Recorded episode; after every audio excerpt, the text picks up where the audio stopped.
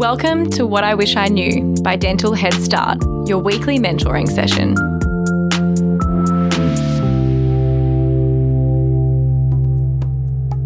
Hello, everyone, and welcome back to today's episode.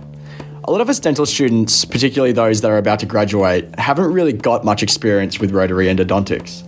With us here to bust myths on rotary endo is Associate Professor Ha of the University of Sydney, a specialist endodontist and co founder of the extremely helpful Endo Prep app. If you're looking for clarification on what a hybrid system actually means, and also to understand rookie errors in rotary, then this is the episode just for you.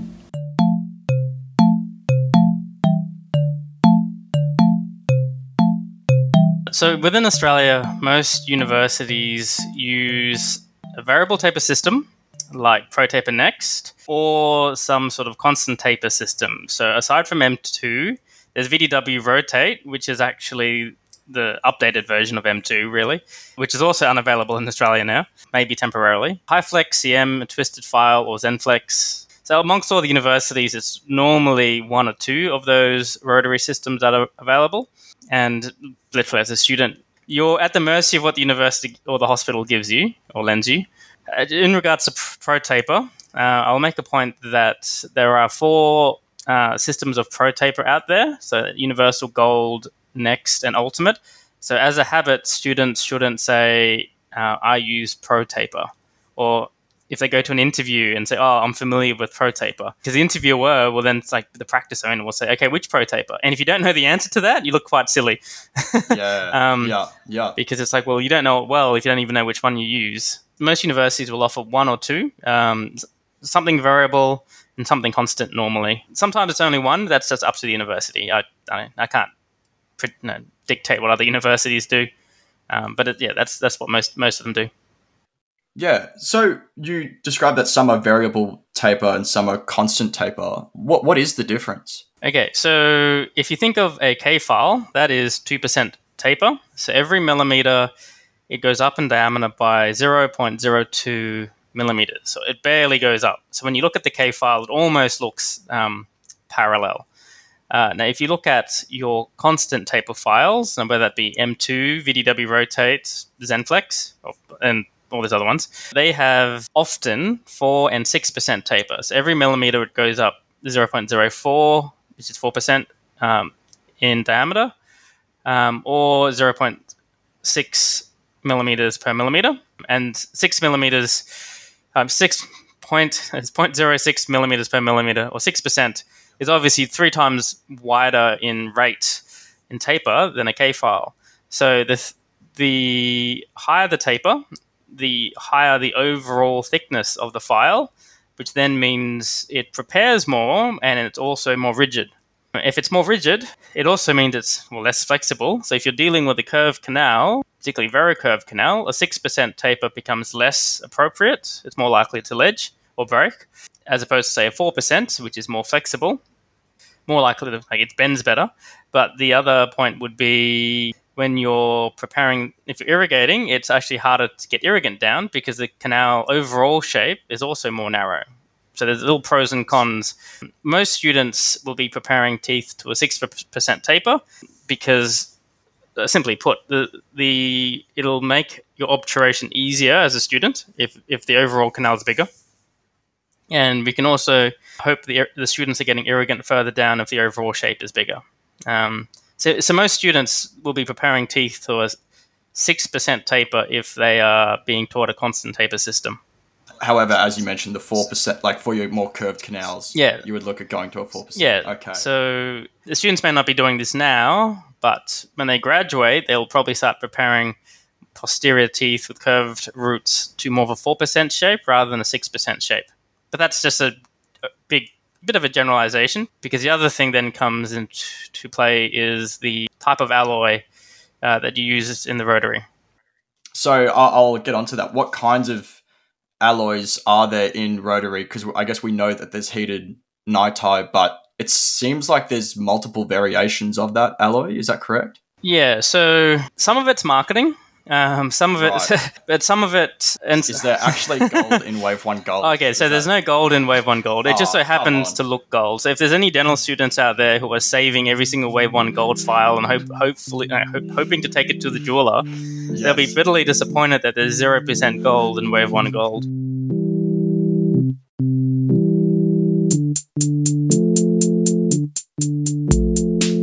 As dentists and dental students, we all have difficult days. You may experience workplace or training demands that have a direct impact on your physical, emotional, and psychological health and well-being. This is exactly what dental practitioner support is for. It's a completely confidential and independently run service that's funded by the Dental Board of Australia in an effort to support practitioners and dental students right across the country. Sometimes people call just at the end of a long day to debrief, but sometimes they call because there's more challenging things going on. Dental practitioner support is there for you in these times to give proactive advice, help you improve your health and well-being before there are major concerns. We all need a helping hand sometimes, and it's okay to ask for help. So if you find you need it, call 1-800-377 700 or visit the website dpsupport.org.au. They have loads of great information to get you started.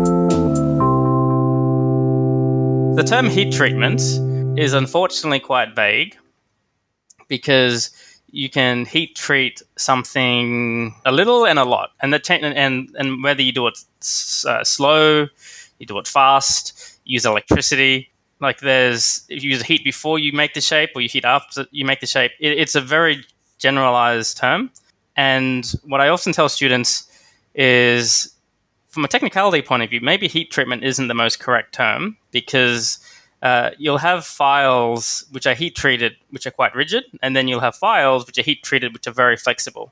It's often used uh, to refer to flexible files as heat treated files, but then you also have files which are quite rigid. Um, so, simple examples would be uh, ProTaper Next is heat treated, but it's not very flexible. The the rule of thumb that I tell students is if the file literally has a color to it, yet it's not silver, it probably has had heat treatment and is flexible. And the simple test is literally just pick it up and push it. And if the file holds whichever direction you push it, then the term that I use is pre-curvable. So Right. um, yeah. so you push it a- and it be- becomes curved. It's pre-curvable, and as opposed to some files where you push it and it bends straight back. So M2, if you push it, it'll bend straight back. Um, so that the technical term is it's like super elastic and like a rubber band will bounce back. Um, so it's something like M2. It's super elastic. Uh, it's non pre-bend, well, pre-curvable or pre-bendable, and it just happens not to be heat treated. But then you look at something like ProTaper Next. It has been heat treated, uh, but it's not flexible. And then you look at something like ProTaper Gold or VDW Rotate. Gold, uh, ProTaper Gold being gold, and VDW Rotate being like blue in appearance. Uh, that's something that you can pre-bend or pre-curve. Um, it also has been heat treated, but the point would be clinically, if it's got a color to it, it's probably better for a curve. So that's probably a simple way to remember it, right? Yeah, yeah, yeah. And so, just to clarify, so I guess there is difference between flexibility uh, and elasticity. Is that correct, or are we? Okay, so with elasticity, the, the problem with the term elasticity is we think of something, many of us would automatically think of something that is more soft and rubbery. But um, uh, elasticity, from a mechanical point of view, means it will bounce back to its original shape. So, from that point of view, for, for it's actually the more rigid or stiff files that aren't very flexible. So, elasticity is not flexible, despite the name making you think of a rubber band. So yeah, yeah, so elasticity means it bounces back. So in other words, it does not want to change. If you have a file M2 as the example, yes, it will bend a little bit if you pr- uh, try to bend it, but it will try to resist you. So in a curve canal, it will try to resist the curve, and the risk is, if not used properly, it will create a ledge because it's trying to straighten up the whole time. Now, it's not necessarily a bad system. It's just that if you use a more flexible file, um, it will try to conform to the curvature a bit more, and is less likely to create a ledge and also less less likely to break in a curve. Right. So if it's less likely to break in a curve uh, and it follows a canal a bit bit more nicely, why would you choose an elastic file over a flexible file? Yeah, so I would use an elastic file if I'm dealing with a very straight uh, straight canal. Yeah, it could be could be palatal or usually anteriors and premolars. I think it's probably fine. And also certain types of retreatments, I would use a like elastic uh, type of file or silver looking file, basically. Now, I think there's there's always exceptions, but the if if I had a choice as a just one of your colleagues become practice owners one day, and if you and you only had a choice uh, of only buying one system, being the flexible files versus the more rigid elastic files, I would say buy. And if you have the intent to do posterior like curved canals, I would say go for the colored flexible files because flexible files will work in, in straight canals. They might be slower, maybe, if, if they're so flexible they don't cut as fast, they're not as stiff, but they will get down to length as a, eventually, even if they're slower, as opposed to if you use an elastic, rigid, non flexible, or silver looking file, they might seem fast in anteriors and premolars, but once you start dealing with more curved canals, uh, they're, they're more likely to ledge and break. And if anything's going to not save you time, it's when you have a ledge or a fractured file. Just for clarification, is this kind of what endodontists mean when they talk about hybrid rotary systems? Like, would you, you alternate between the different types of flexibility and elasticity, or yeah, you know, so or is it more about taper? Yeah, so hybrid systems, so sort of you're mixing and matching different systems for a case. Uh, so a simple example would be, let's say it does, let's say you've got a case that's curved and calcified. Um, so some would maybe use arguably the best of both worlds, where for the coronal uh, coronal su- portion of the canal, they might use something that's not heat treated or less flexible, something more rigid and do a crown down technique, maybe uh, use orifice openers, something that's stiffer to try to get down the coronal portion. And then once they start uh, reaching some sort of curvature, then they might start moving over to something that is more flexible. Right. Which tends to yeah. be like the colored files. Going back to the original comment about uh, taper, like 4%, 6%, and as you go higher yeah. up in taper, that, that also increases the rigidity. If knowing that you can use a glide path file that is lower in taper but isn't colored, isn't as flexible, but because the file itself is lower in diameter, it's flexible anyway. So uh, I suppose an example of a, a, literal system that is a hybrid system is ProTaper Ultimate, where if you look at the files, you can see it goes from something that looks very silver to um, some gold ones and some blue ones. So that so within that system, it's trying to be the best of both worlds, where it already has something from a bit of each side of things, if that makes sense. Yeah, that does make sense. And I, I also, uh, now that we are back to taper, I thought I would also clarify. You were saying that for students, you know, uh, ideally if the canal isn't curved and is more straight, uh, a 0.6 uh, taper would be more ideal because you can get more irrigant in the canal. Is there a reason why we want to look at 0.6 and not 0.5 and not 0.7? Oh, yeah. So it's a 0.06, just to clarify. 0.06, yeah, sorry. sorry. Um, Excuse me. So it's almost arbitrary, honestly. So the, the, most of the companies have gone for 6%. Um, so that's what it is. Some companies do make 5% tapers. So M2, VDW Rotate, HyFlex, they might have some literally some random files with 5%, but it's not common and internationally, most people have just gone for that.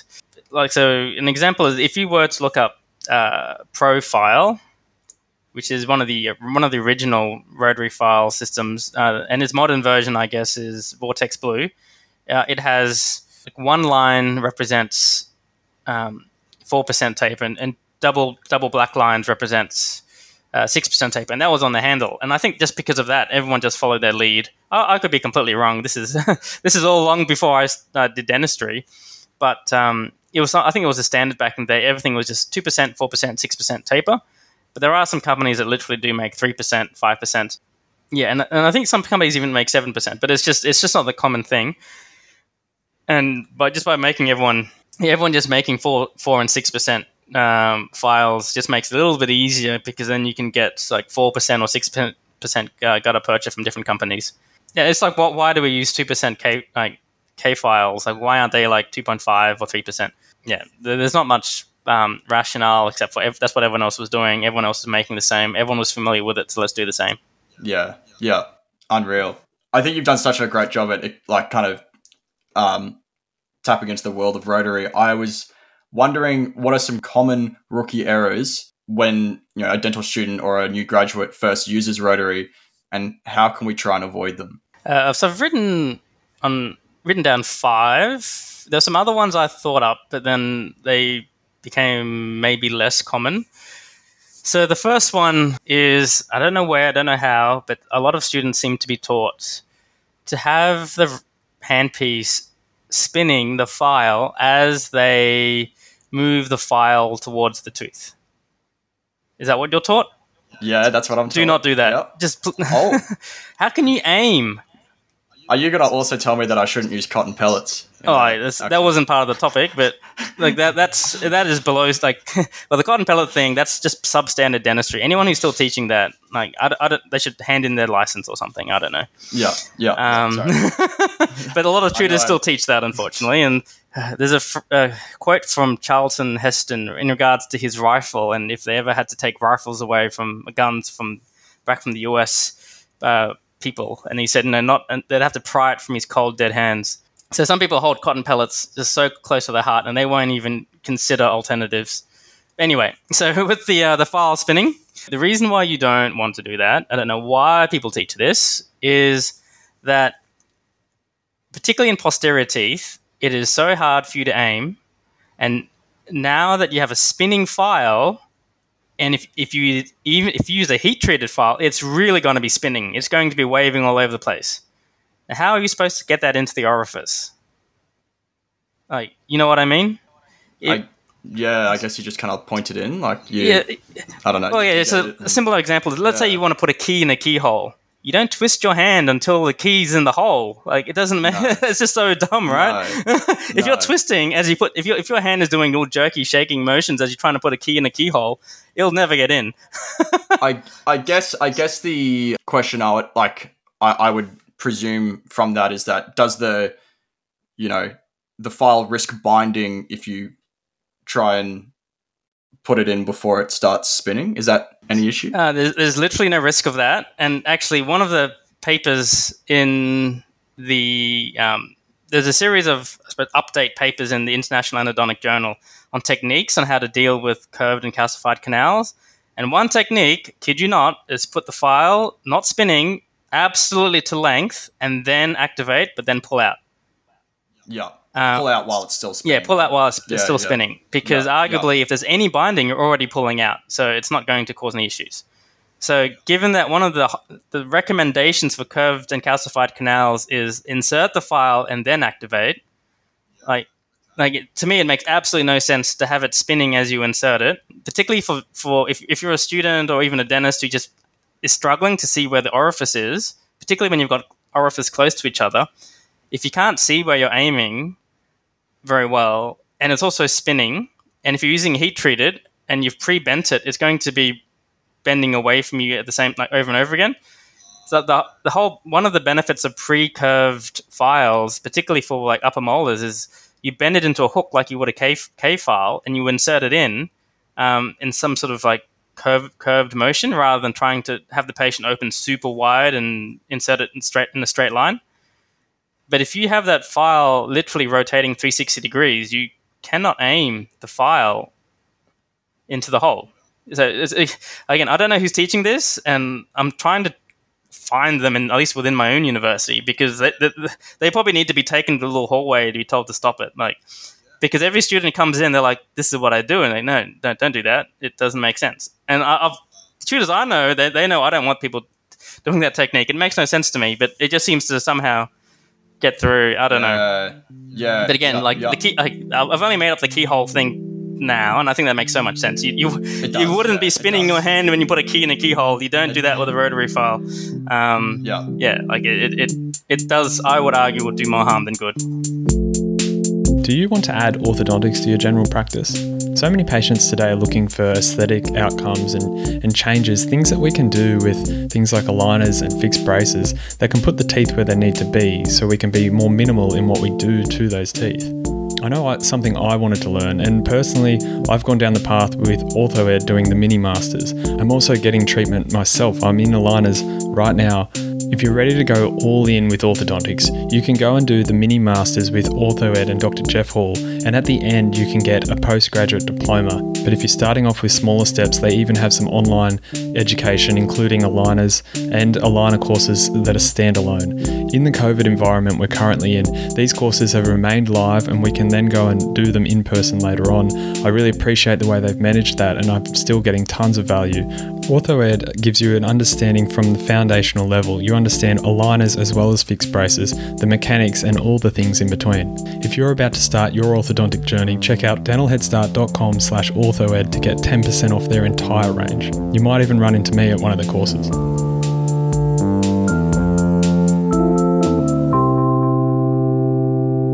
Uh, okay, the second one is it sounds silly and repetitive, not enough irrigant. So a lot of students, they're af- and dentists when they do cavity preps, they want the tooth to be dry so they can see. Now that makes that seems to make sense. They irrigate, they're, they're told to irrigate, they irrigate, but then what the next thing they do is they suction the tooth out before they put the file in. Yeah. Yeah. Yeah. That does, you're not supposed to do that. Ah. So the Yeah, irrigant is literally supposed to flood, and when I mean flood, I mean there should be irrigant up to the enamel.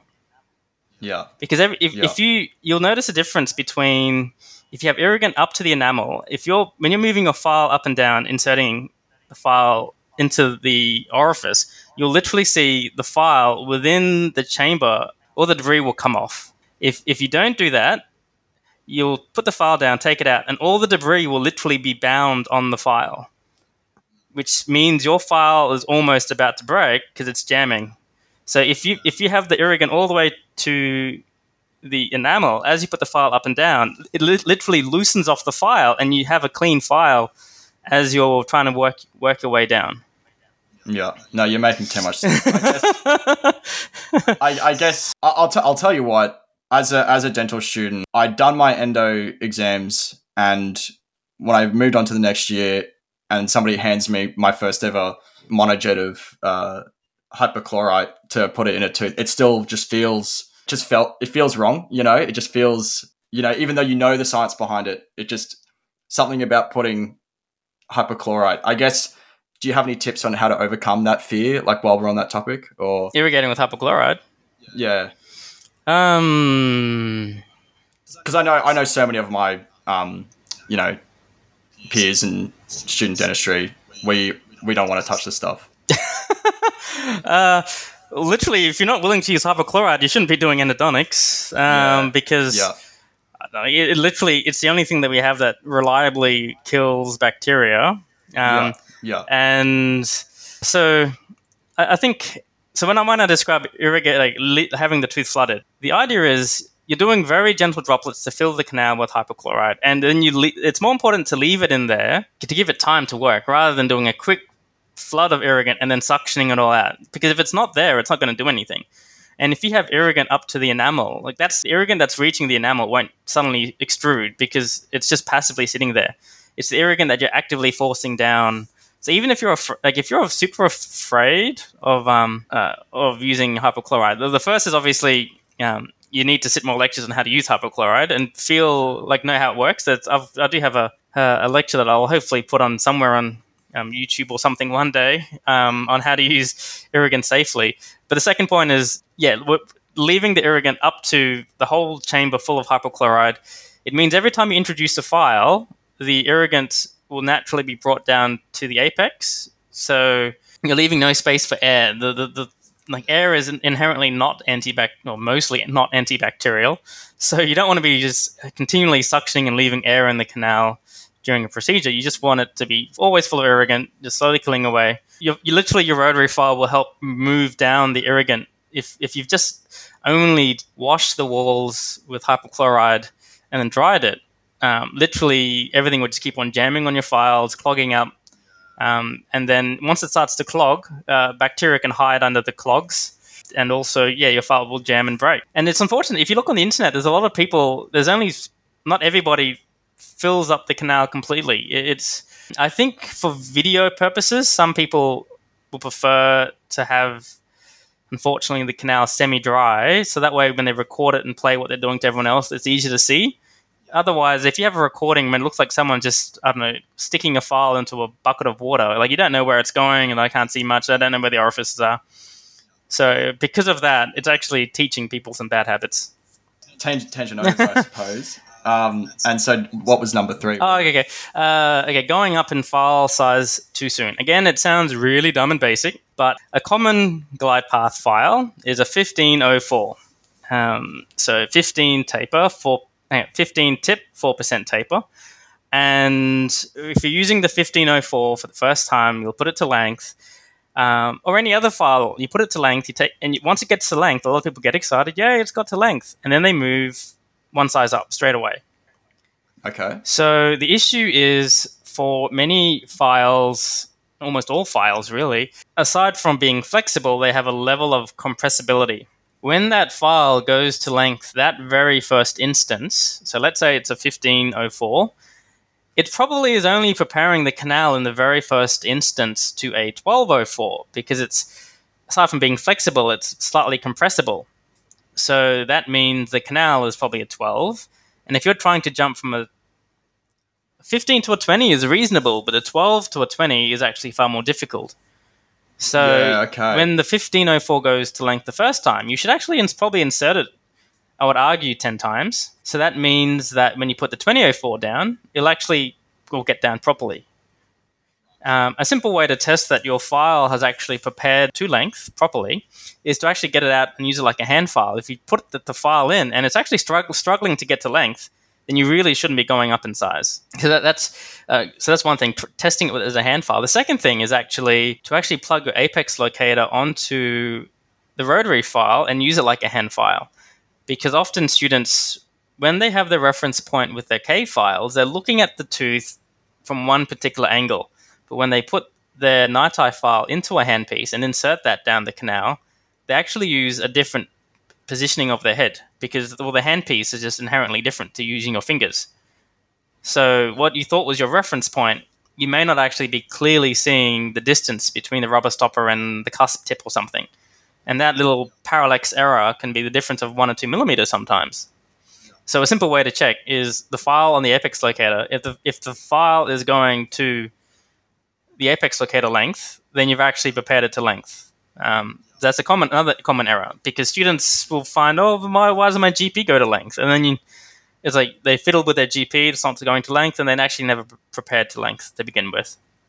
Yeah, yeah. So I have never heard about the idea of compressibility before, and I want to kind of walk through it a bit because I, I imagine that, like you're saying, you know, a 15 to a 20 seems reason like is a reasonable jump, but if your 15 has only been has been compressed to a 12 jumping to a 20. I assume the 20 would also be compressed. So if you'd prepared it to a, yeah, if you prepared it properly to a 15, the 20 would still compressed, but then it would kind of meet more than you could, yeah, okay.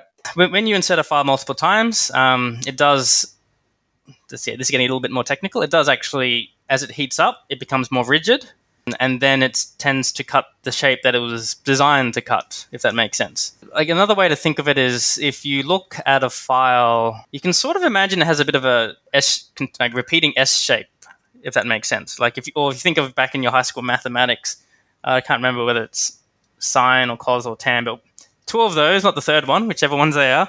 One of them obviously does not look like the others, um, but basically a continuous like serpentine S shape. So when that file goes in, it'll, event- it'll be squished a little bit. Now, it won't be much. Like, it, it's still preparing the canal, but it's going to be compressed into more of a straight line a little bit. And because of that, it won't create the exact taper or the exact.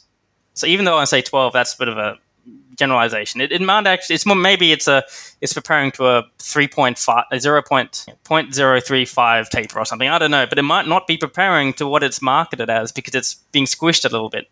Um, and in case anyone's overhearing this and they're like an endodontist and think I'm a crackpot. There are papers on this. I'm happy to find and prove it. yeah, yeah, yeah, um, yeah, yeah. But uh, yeah, the, the, original shape, the marketed shape on the first go, uh, the shape on the first go, first insertion, usually is not exactly what was marketed. So it might take a few goes to get um, uh, what's what you're aiming for.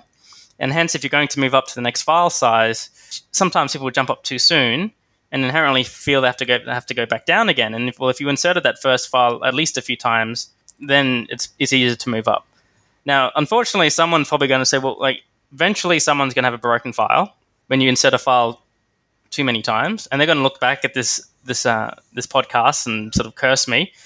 But at the same time, if that file, which is narrower and it broke, that means if they moved up in file size, it probably still would have broke. yeah. yeah. So I'm yeah. just just mentioning that. Like to me, it's it's a sensible clinical tip, and I don't think I have many file breakages because arguably, if that file went down the first time, if you're going down the second time or the third time, if the canal is truly prepared to that shape and that file is not really cutting, the odds of it breaking should be incredibly low. And it should be far lower than if you move up in size. Yeah. Yeah. No, I think I think uh, that's great. Yeah. yeah. yeah. Yeah. All right. Number four. Yeah, so it's ensuring that you uh, the files are reaching the reference point properly. So that's that's checking with the apex locator by hand. That that's uh, that's a common issue that students have. So because I find a lot of students when they put the GP point in, it's short, and then we're trying to figure out working backwards why. And one is they move up in file sizes not um, too soon, so each file is going a little bit shorter than the last. And the second one is yeah, they don't look properly to see that the rubber stopper is actually hitting their reference point. They're looking at it from a different perspective, um, with the handpiece blocking the view.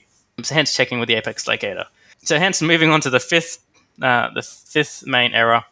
The fifth main error I find students have is that they try to perform the same technique for all canals. So when you're in dental school, you're taught one, at least one technique uh, and it's assumed that you just do that for all canals.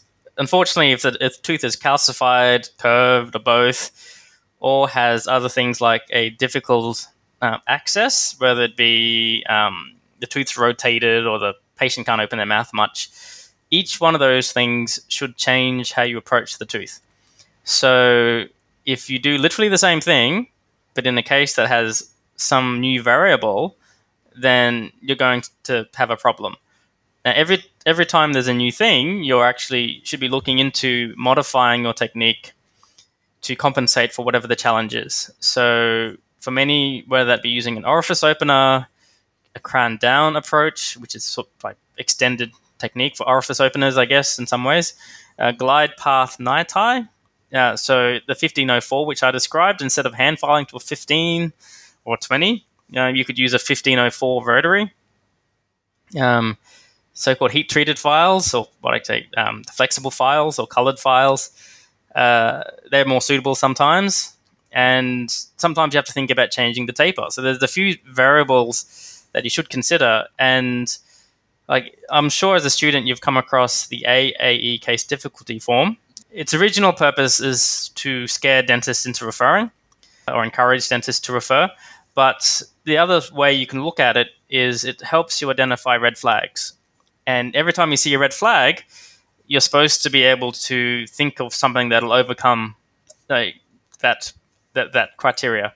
So, and if you can't think of something, you probably should then refer.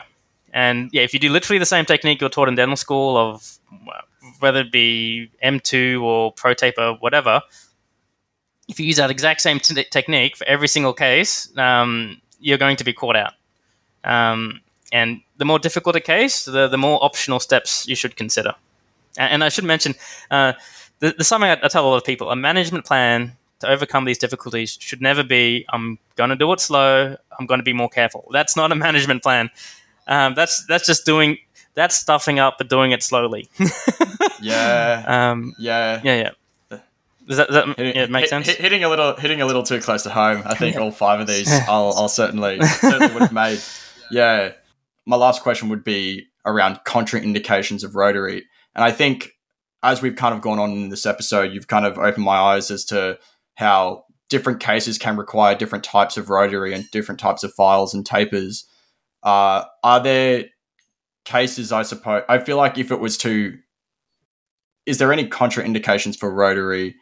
Uh, and I suppose that'll probably be beyond the scope of the general dentist. Um, Yeah, well, I would say there's no absolute contraindications to using rotary because yeah, um, if it's safe to put a file down, it's probably safe to put a rotary down. Um, but hence, I guess the contraindication would be hey, I would say in most cases, if you could not get a file down, you probably shouldn't use a rotary.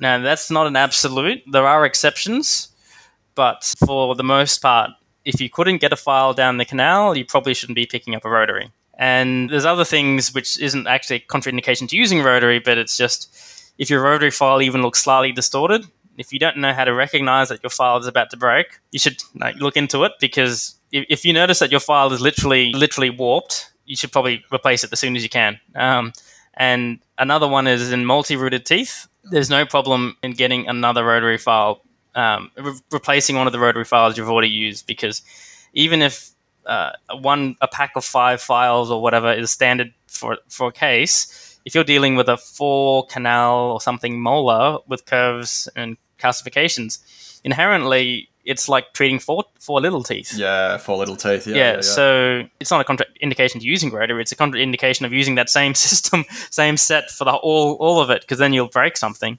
The last one I think is uh, do not use a system on a patient where you've never had, whether it be formal or informal training with that system.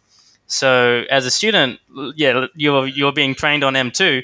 You'll graduate, and there's a fair chance whichever practice you'll go to will say we have ProTaper next. And then if you've never used ProTaper next, and you try to replicate their protocol that you're taught, you, you you'll be confused basically. So you, it, makes sense just to try it on plastic blocks or extractor teeth away from a patient rather than in front of a patient, um, sort of asking the dental assistant, "Is this the right setting?" Yeah. Um, oh, yeah. That is such great advice. yeah. Yeah. Because that's, I guess I wouldn't have even thought of that. Yeah. Like after using Mtwo, I would just go into a practice assuming it'd be the same, you'd use it the same way. But yeah. Um, Yeah, you'll, you'll, you'll get caught out. Uh, and is that, is, is that consent as well? It's like if you haven't ever properly been trained on that system, I suppose. If you're, yeah. I certainly wouldn't want to be a patient. Uh, yeah. um, Yeah. Yeah, so with rotary systems, there are, I guess, there are the, the main way rotary systems work is what's known as single length technique. So literally every single file in that technique in that technique uh, in that system goes to the working length completely to working length. Um, and you may have been taught a crown down sequence. So certain files go to certain positions away from the working length. Um, and that's actually a really good technique to learn, crown down. It's just that if you're using a system that doesn't show a sequence like that, then you might be putting files to random positions, and then yeah, it's like literally not how the system's supposed to work. If if you're if you're trying to put a big file down to the working length all of a sudden uh, because you thought you're doing it right, but you're not, then you're more likely to break a file. And there are what's known as orifice. Um, this is overcomplicating things now, but like there's, there's other things like orifice openers, glide path files, and they, they need to be done in a certain sequence. It's if you don't know the sequence, then you could literally be using like files out of step unintentionally. And then yeah, you don't want to break a file over a very simple thing that you didn't know. Uh, and the other one is more so aside from the system or the sequence is, is the feel. So some rotary files, when they're used, actually feel like they're pulling you in all of a sudden. And if you're not prepared for that, then yeah, you'll over prepare. You'll possibly have the file blast beyond the apex, which you obviously don't want, or break a file beyond the apex. Um, and if you're not prepared for the feel and your hand's not ready to pull back, then yeah, you, will get caught out. Yes, yeah, so that's not a contraindication, but it should be.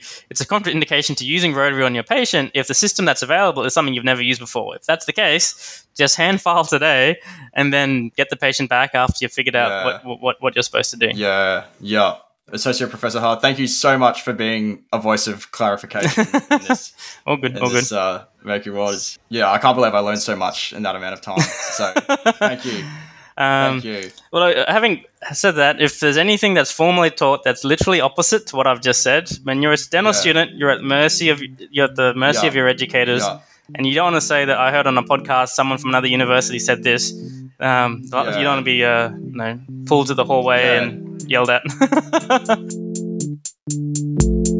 Thank you so much for listening to the Dental Head Start podcast. I genuinely hope this is helping you become a better dentist. So if you like what you're hearing, make sure you subscribe on your podcast player. And I want you to do me a favor. I want you to go to social media and share something that you've appreciated from us with one of your friends. That's how the word gets out. That's how more people gain and benefit from what we're doing.